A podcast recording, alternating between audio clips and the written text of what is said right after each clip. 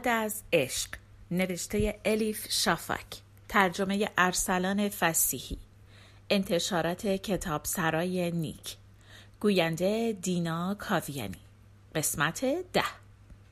سه. راز ماهیگیرها. یک ماه بعد از این صبح یک شنبه بود. یک شنبه صبح بود. صبح خیلی زود. هنوز سیل جمعیت جاری نشده بود به ساحل بغاز برای صبحانه خوردن. برای پیاده روی رفتن به ساحل. هوا خیلی صاف و درخشان است. استانبول هنوز زیباست. تر و تازه و شسته شده. لبخند می‌زند. گمان می‌بری شهری که همه چیز را از دماغ آدم در میآورد این شهر نیست.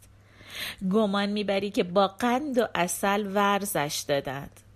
چقدر آرام و دلنشین است استانبول امروز صبح. ما هم به او لبخند می‌زنیم. دست خودمان نیست. از همین الان ماهیگیرها ردیف شدند کنار هم مثل دانه های تسبیح. صبورانه منتظر ماهی های کوچک و بزرگند که به قلابشان گاز بزنند. چیز غریبی است. هم خورشید در آسمان است هم ماه که میکوشد به بدر بماند. به ماه خیره می‌شوم. به ماهی که در زمان اشتباه در مکان اشتباه است. با خودم می‌گویم اگر سوفیا رمان نویس می‌شد لئو تولستوی هم خودش را وقف او می‌کرد. مثلا منشی زنش می‌شد. رمانهایش را با خطی خوش پاک نویس می‌کرد. یا برای اینکه زنش در خانه راحت بنویسد بچه ها را بر می داشت و با خود به پارک می برد. با همین فکرها قدم زنان به طرف پارک ببک می روم که یک دفعه سر و صدایی بلند می شود. یعنی مست ها در این ساعت توی پارک جمع شدند؟ شاید هم معتادها. بفهمی نفهمی نگران به راهم ادامه می دهم. آشپزی و رفت و روب و بشوی و بساب و اتو کشی و چه می‌دانم؟ یکی از بچه ها زمین خورده و گریه می کند آن یکی سرش شپش گذاشته و باید دعوا مالید روی سرش و یعنی لئو تولستوی به همه این کارها می رسید شبانه روز دو برابر کار می کرد تا صرفا باری از دوش زنش بردارد و او بهتر بتواند روی رمانهایش متمرکز شود. کمک! صدای فریاد این فکرها را از سرم میپراند. یکی توی پارک با تمام قوت فریاد می‌زند. به دادم برسید یکی نیست منو از دست این سلیته نجات بده. کمی جلوتر انگار دعوا شده. از صدایشان پیداست هر دو زنند. گیس و گیس کشیست که بیا و ببین. با قدم های محتاط نزدیکشان می شوم. یکیشان فریاد زنان می گوید منو نگاه کن. خسته شدم از بس به پر و پام پیچیدی. اگه بری تعطیلات به یه جزیره دور چقدر خوب میشه؟ اینو باش. تویی که مدام به دست و پای من میپیچی. خسته شدم از بس مزاحم کارهای من میشی. واسه چی مدام ذهن الیف و مخشوش می‌کنی؟ تا اسمم را میشنوم میپرم از جایم. همان لحظه سیاهی ها هم ملتفت من می‌شوند. صاحب اولین صدا خودش را مرتب می کند و می‌گوید ای وای ببخشید تو رو خدا نمی‌خواستیم بترسونیمت. خانم ذهنیت عملگراست که حرف می‌زند. آن یکی هم که یخش را گرفته و موهایش را مشت مشت کنده خانم روشنفکر منزوی است. رفتند بالای یکی از سرسره های پارک و دعوا و مرافعه می کنند. از دور که نگاه می کنم متوجه قد و قوارشان نمی شوم. ولی این وقت صبح اینجا چه کار دارند؟ خانم ذهنیت عملگرا و خانم روشنفکر منزوی سال هاست میانهشان شکراب است. در اصل هر دو دوست دارند از راه عقل به مسئله نزدیک شوند. تنها نقطه مشترکشان همین است.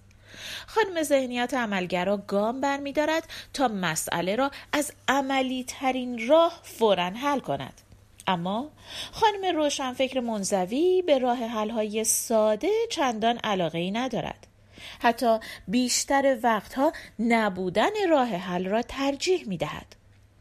خانم ذهنیت عملگرا دوست دارد همه مشکلات را از کوتاهترین راه ممکن حل کند.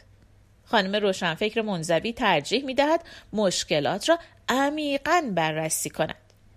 یکی فهمیده شدن را می خواهد آن یکی فهمیده نشدن را.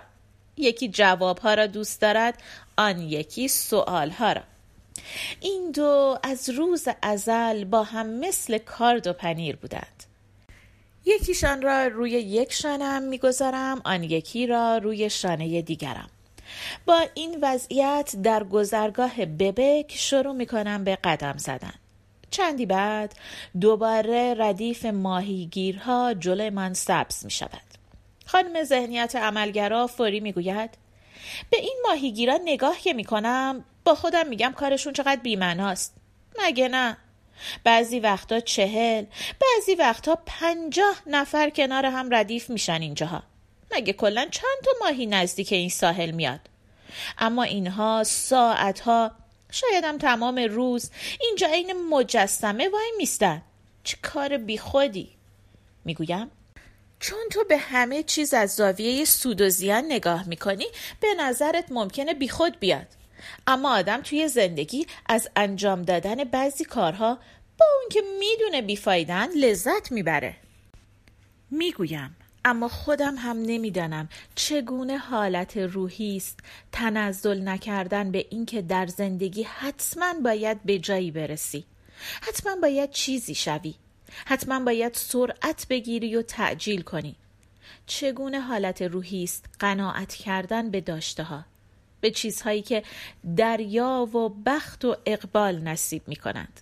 حتی اگر در پایان روز چیزی نباشد جز دو ماهی کوچک و لاغر و مشتی خزه.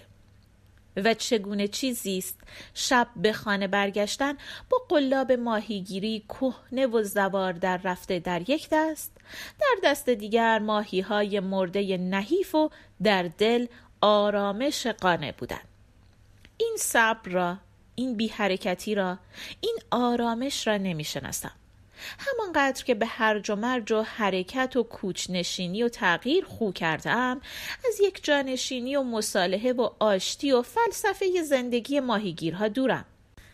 من که در سلسله تاریخ ادیان بیش از همه با حضرت ایوب دعوا داشتم و از بچگی هرس میخوردم از اینکه همه بلایا و مصیبت ها را بی آنکه عصبانی شود میپذیرفته و شکر میگذارده. من که کمتر از همه حضرت ایوب را درک می کردم و دلم می‌خواست او هم عصبانی شود و اسیان کند در برابر ظلم و بیعدالتی که به او روا می دارند. من که سرانجام به این نتیجه رسیدم که صبر و توکل بی اندازه مخل هنر و خلاقیت است. الان دارم کنجکاوانه و با حیرت تماشا می کنم آسودگی و آرامش خاطر ماهیگیرهای آماتور را. خانم ذهنیت عملگرا می‌گوید لاغر یک کاری نمی‌کنن بازده کاریشون زیاد بشه. مثلا نگاه کن امروز صبح اینجا چل پنجاه تا ماهیگیر هست. اون جلو هم قایق های لندهور هست که منتظرن کسی کرایشون کنه. الان من میگم اگه این آدم ها اگه همه با هم یه قایق کرایه کنن سهم هر کدومشون میشه فوقش دو لیره. بعدش می‌تونن برن وسط دریا و اونجا تور ماهیگیری بندازن. اون وقت می‌بینن که چطور ماهی باید گرفت. بهرهوری هم زیاد میشه. خانم روشنفکر منزوی روی آن یکی شانم تکانی به خود می‌دهد و می‌گوید این رفیقت مثل اینکه بازم ورور شروع شده. معلومه تو عمرش اصلا لای کتاب های همینگوی رو باز نکرده. پیشنهاد می‌کنم پیرمرد و دریا رو بخونه. بذار ببینه چه عشق و علاقه ای می‌خواد دنبال یه ماهی افتادن. خانم ذهنیت عملگرا به جای جواب دادن فش فش می‌کند. از دو طرف گردنم خم می‌شوند و پشت چشم نزک می‌کنند برای هم و به همدیگر زل می‌زنند خانم روشنفکر منزوی باز شروع می کند. ماهیگیری نوعی فلسفه داره. چیزی مثل در انتظار گودو بودن. ممکنه نیاد.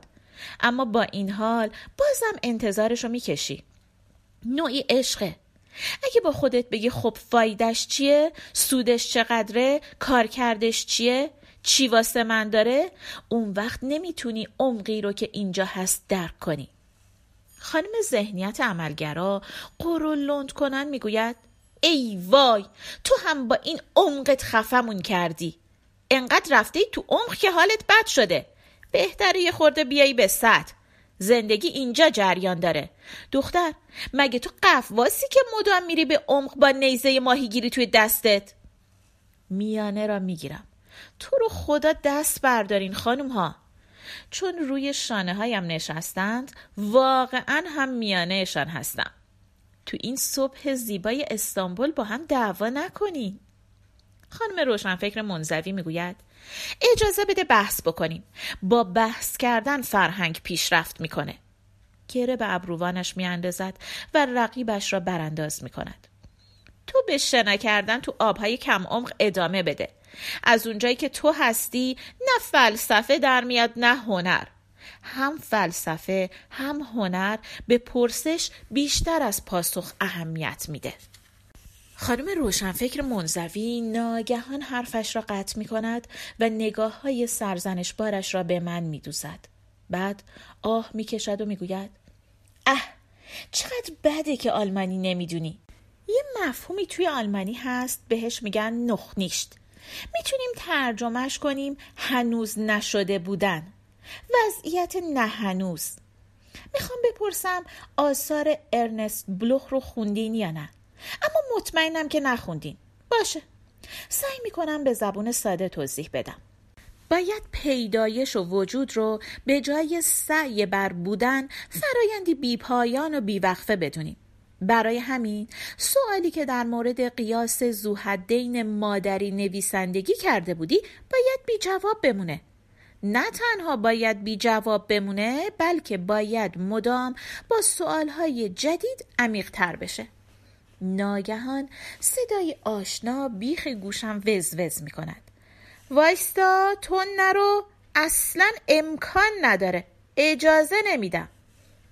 خانم ذهنیت عملگرا و خانم روشنفکر منزوی و من ستایی بر می گردیم و طرفی را نگاه می کنیم که صدا ازش آمده بود. خانم حرس نفس را جلومان می بینیم با آن قد نیم وجبیش قلاب ماهیگیری ساخته شده با چوب کبریت به دست گرفته و کلاه ماهیگیری به سر گذاشته و پایین پای ماهیگیرها ایستاده. زهر ترک می شوم می ترسم یکی زیر پا لهش کند. اما خودش بیخیال ایستاده و از همانجا دارد جوابمان را می دهد چه حرفا؟ میگه باید با سوالهای جدید عمیقتر بشه. دیگه چی؟ اینجور موضوع ها رو مطرح کردن فقط وقت تلف کردنه. همین پیاده روی احمقانه صبح یکشنبه چقدر زمان کاریمون رو از بین برد؟ الان باید تو خونه مشغول نوشتن باشی. باید کاری می‌کردی. پیاده روی واسه چیته؟ آرام نزدیکش می‌شوم زیر چشمی دور و برم را نگاه می‌کنم همه سرشان به کار خودشان است ماهیگیرها با چشمانی ثابت به آب نگاه می کنند. یعنی کسی دیگر به جز من خانم حرس نفس را می بیند؟ اگر کسی دیگر نبیندش فکر می کنند دارم با خودم حرف می زنم. دور و بر را می پایم و یواش می گویم تو از کجا سر و کلت پیدا شد؟ کلاهش را روی سرش جابجا می کند و می گوید امیدوار بودم فرصت پیدا کرده باشی و درباره موضوعی که هفته قبل صحبت کردیم فکر کرده باشی با خودم گفتم بیام ببینم تو چه حالی بعد از جیب شلوارش آینه و ماتیک در میآورد و رژ لبش را تجدید می کند. گفتم شاید اگه ادای این ماهیگیرا رو در بیارم بیشتر به هم توجه کنی. واسه همین منم قلاب گرفتم به دستم. گفتم کدوم موضوع؟ گفت عزیز من همون موضوع عمل جراحی نازایی دیگه.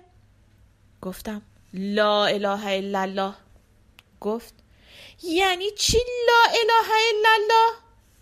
گفتم یعنی این دیگه نمی‌خوام همچی حرفی بشنوم. گفت باشه باشه.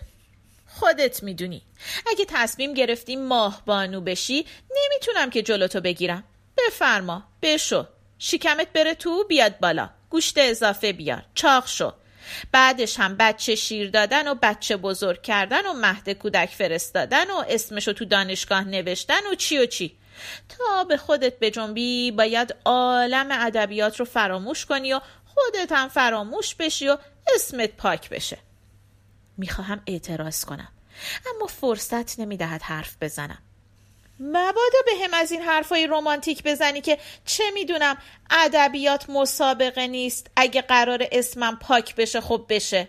من که با کسی رقابت نمی کنم اتفاقا ادبیات خیلی هم مسابقه است. حتی اگه با کسی هم رقابت نکنی با خودت رقابت می‌کنی. هنر مبارزه برای زنده موندنه. بدون مبارزه نمیشه. به همین سادگی. نقطه سر خط. و مبادا از یاد ببری که نویسنده لئو تولستوی بود نه ماه بانو سوفیا. نوبت سوال کردن من رسیده. خب منظور چی از این حرف؟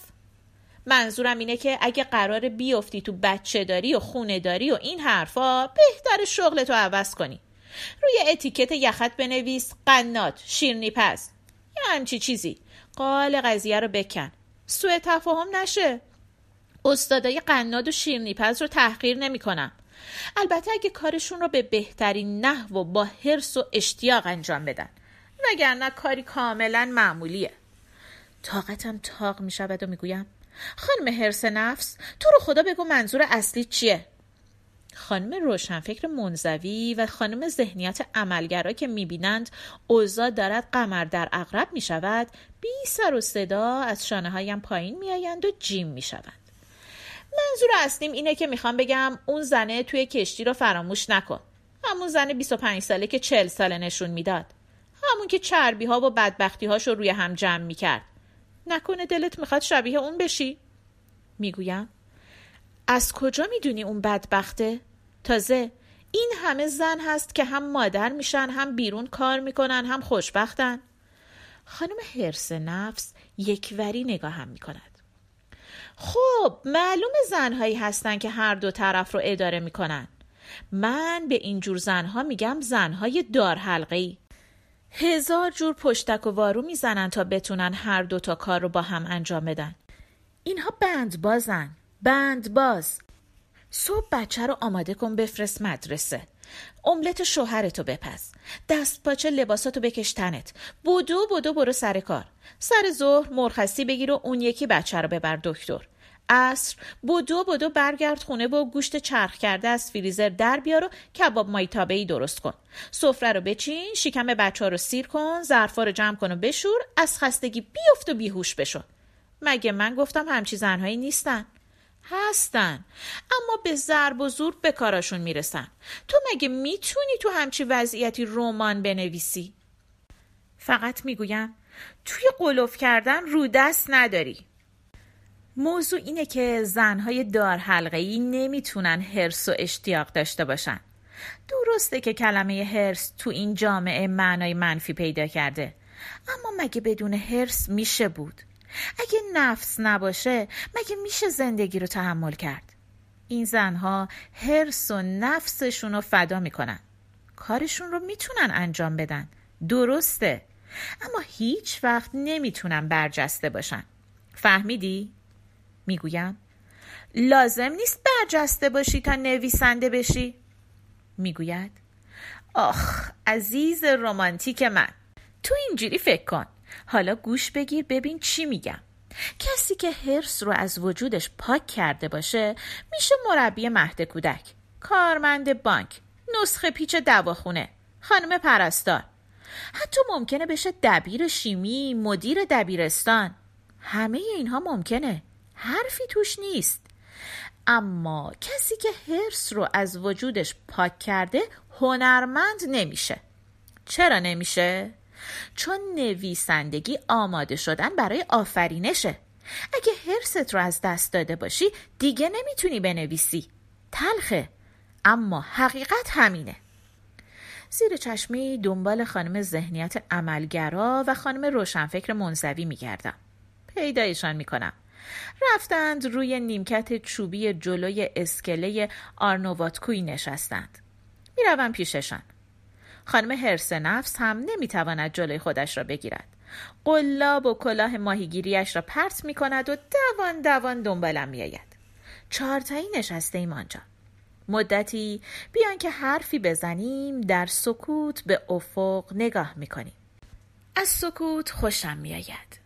درست همان موقع زنی از جلوی من میگذرد دارد کالسکه صورتی رنگ را حل می دهد. خم می شوم و بچه توی کالسکه را نگاه می کنم. چشمم به دست های سفید و توپلش که میافتد خواه ناخواه لبخند می‌زنم و جگرم آتش می‌گیرد. بفهمی نفهمی پنج دقیقه گذشته که گروه کر صداهای درونم شروع می کند به جنب جوش. خانم هرس نفس اصرار می کند یالا دیگه بریم منتظر چی هستیم؟ وقت تلاست. خانم روشنفکر منزوی می‌گوید بریم کتاب بخونیم.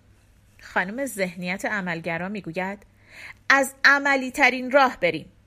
می‌گویم شما برید من میمونم. همه با هم اعتراض می‌کنند و می‌گویند میمونی که چی بشه؟ با پشت دستم میرانمشان و می‌گویم یالا برید کیش کیش برید باید یه خورده فکر کنم. سرانجام بعد از چند قر و چند لند راحتم می‌گذارند زنهای بندنگشتی بیان که دست از جر و بحث کردن با همدیگر بردارند قدم زنان دور می‌شوند از من. گربه که کنار اسکلت دراز کشیده و دارد چرت می‌زند چشمهایش را باز می کند و با دقت براندازشان می کند می‌بیند نه به موش میمانند نه به گنجشک. لابد فهمیده که اگر بخوردشان توی معدهشان جا خوش می‌کنند برای همین دوباره چشمهایش را میبندد. همانطور مقموم و متفکر از پشت نگاهشان می‌کنم. با این زنهای بندنگشتی چه باید بکنم؟ نمی شود دورشان انداخت نمی شود آتششان زد. اگر به حرف یکیشان گوش بکنم دو تای دیگر از دستم دلخور می شود آه می کشم لحظه ای به ماهیگیرها حسودیم می شود زیر لب می گویم این آرامش ماهیگیرها واقعا هم حسادت آوره یکی می گوید آها ببین این حرفت درسته. برمیگردم به طرف صدا. خانم جان درویش است. روی جعبه بیسکویتی که روی زمین انداختند چنباتمه زده و دارد افق را تماشا می کند. دامن پیراهن بلندش در باد به آرامی تکان می خورد. باز هم چارقدی سنگ دوزی شده به سر دارد. این یکی رنگش به خردلی می زند. روی آستین پیراهنش هو نوشته شده. گردنبندی طلایی به گردن دارد. روی آن هم نوشته شده الله. یک دفعه صورت ککمکیش را به طرفم میچرخاند و از ته دل لبخند می‌زند می‌گویم خوش اومدی درویش می‌گوید. خوش به جمالت. خوش اومدم. اما دلم می‌خواد تو هم خوش باشی. روحت بیقراره. همش دست و پا می‌زنی که به جایی برسی. یه چیزی درست کنی. بعضی وقتا چون میخوایی پنج تا کار رو با هم انجام بدی رسما می‌خوری زمین و زمینگیر میشی. توی هر واحد زمانی فقط یک کار بکن. عجلت واسه چیه؟ نه گذشته ای هست نه آینده ای خودت رو فقط و فقط وقف این لحظه بکن. دم رو غنیمت بشمار. اصحاب کف توی اون غار سیصد سال خوابیدند و بیدار که شدند گمان کردند فقط چند ساعت گذشته. زمان چیه؟ مدتی همانطور کنار هم میستیم جان درویش خانوم و من. سعی می‌کنم خودم را در لحظه رها کنم. گفتنش از عملی کردنش آسانتر است. نمی‌توانم. خانم جان درویش؟ ها. چند دقیقه پیش اون بچه رو توی کالسکه دیدی؟ می‌گوید. ندیدم. باز هم سکوت. جان درویش خانوم؟ ها. با صدای خفه می‌گویم. از من مادر در نمیاد. مگه نه؟ با دقت به صورتم نگاه می کند می گوید اگه سه شرط عملی بشه البته که ازت مادر در میاد. می‌پرسم کدوم سه شرط؟ می‌گوید اولا خدای تعالی باید بخواد. یعنی تو کتابش باید نوشته شده باشه. این یک. بعدش خب تو هم باید بخواهی. این دو. قایقی سفید و کوچک پت پت کنن از روبروی من میگذرد. حباب های کوچک روی آب به جا می‌گذارد و از نظرها ناپدید می شود.